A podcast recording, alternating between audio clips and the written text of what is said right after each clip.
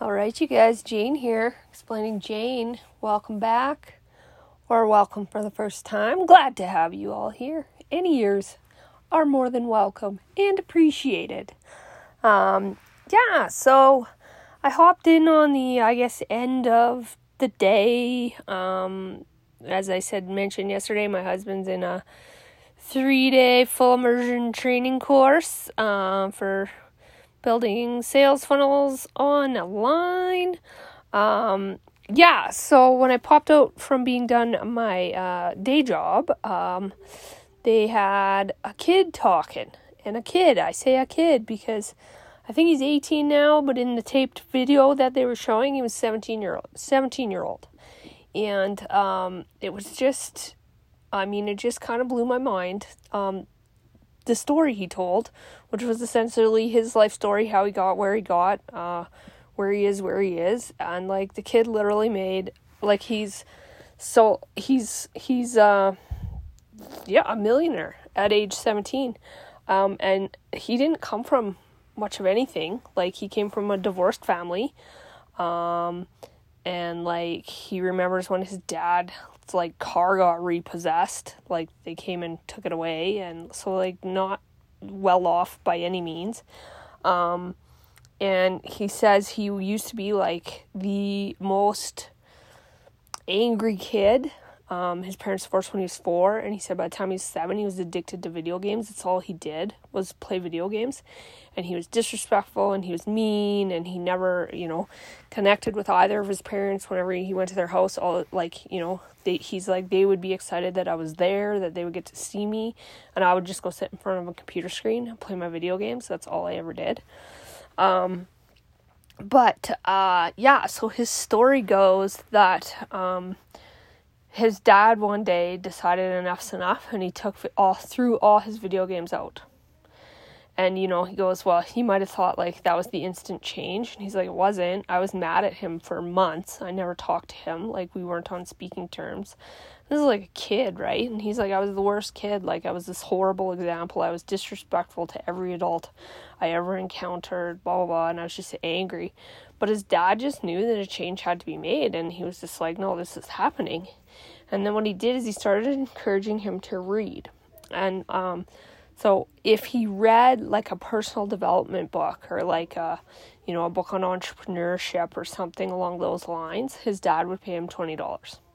That was the deal that he made. So he said when he started, I mean, he hated it. He couldn't understand half the words he was reading, wasn't interested in it at all. But he was doing it because his dad was paying him twenty dollars a book. And he's like, kind of like eventually one day, just like this switch like just flipped, right? And then all of a sudden he understood what he was reading, he enjoyed it, he appreciated it, and you know, kind of made it his uh, life mission to, um, I guess, share his journey with other kids and help them to transform from like, you know, these kids that have low self esteem or angry or addicted to video games, whatever, and help teach them like how to be self confident in the world and how to, you know, learn to create, add value in the world, um, all this. And like, you know, he literally is on like a life mission now to like save kids from suicide and poverty, like, you know, a whole bunch of things like that. And it's just like, it's crazy to hear it come from a 17 year old, you know?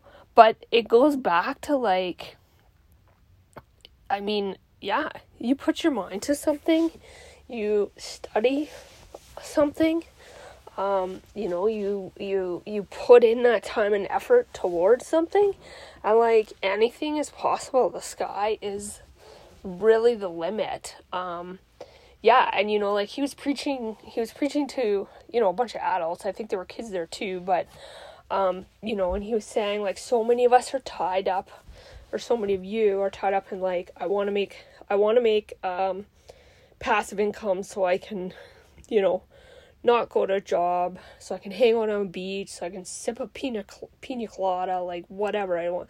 want this passive income so I can like kind of do nothing. Like in a, not that's not his exact term words, but that was you saying, and he's like, I really think we need to switch our mindset and go no, like I, I, I I uh, I want to add value to as many people as I can and change their lives for the better. And when that becomes your focus, like the hours you're putting into it, um, like become kind of irrelevant, right? So again, coming from a 17 year old was like kind of crazy to hear. Um, but it's all valid points. Like it's it's true. It's like if you're just about making the money, you're kind of missing half the piece of the puzzle, right? Like it really does have to be kind of like your passion project, like your life your life lessons learned that you can then go share with other people and help make their lives better. So, um, yeah, it was cool. Um, another interesting thing he shared on, uh, which I thought was great bit of his advice was, and not advice, he was just sharing on his experience more than anything else. Is he's like, even if, you know, you come from well off families, like, you got to make sure that you're teaching your kids to like, you know, know about the poverty in this world, know about the less fortunate, help them out, right? Like he said, that's one thing his dad started doing was like taking him to, you know, foster kid homes or like yeah, like homeless shelters and places like that, you know, and his experiences that he can share on where he,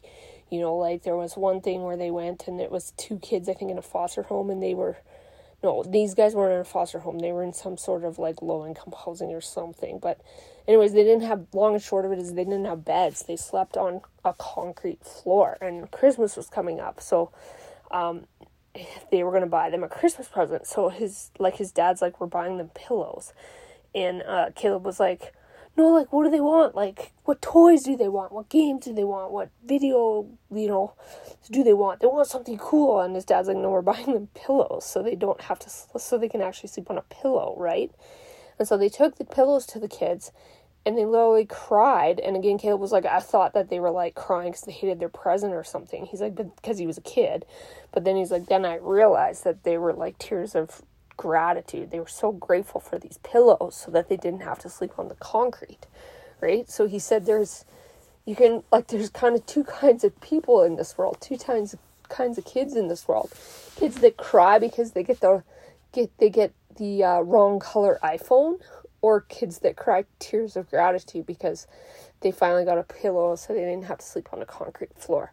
So, um, it's just something to keep in mind too, you guys. Is just like you can't lose touch with society as a whole, and um, you know the space that a lot of people in our world, uh, unfortunately, live in. You know, um, so it just yeah, a reminder on that, like this isn't necessarily about us, it's about something greater than us. Um, the humanity of the world in general and how we can contribute to it um, in a way that makes it a better place for literally everyone.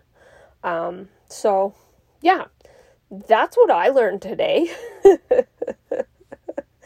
kind of mind blowing coming from a 17 year old, like I said. Uh, so, yeah, that's what I wanted to share on. Um, yeah, short and sweet. I'll leave it there. And hope you all have an awesome evening. And as always, I will be back tomorrow. Okay, that's Jane signing off.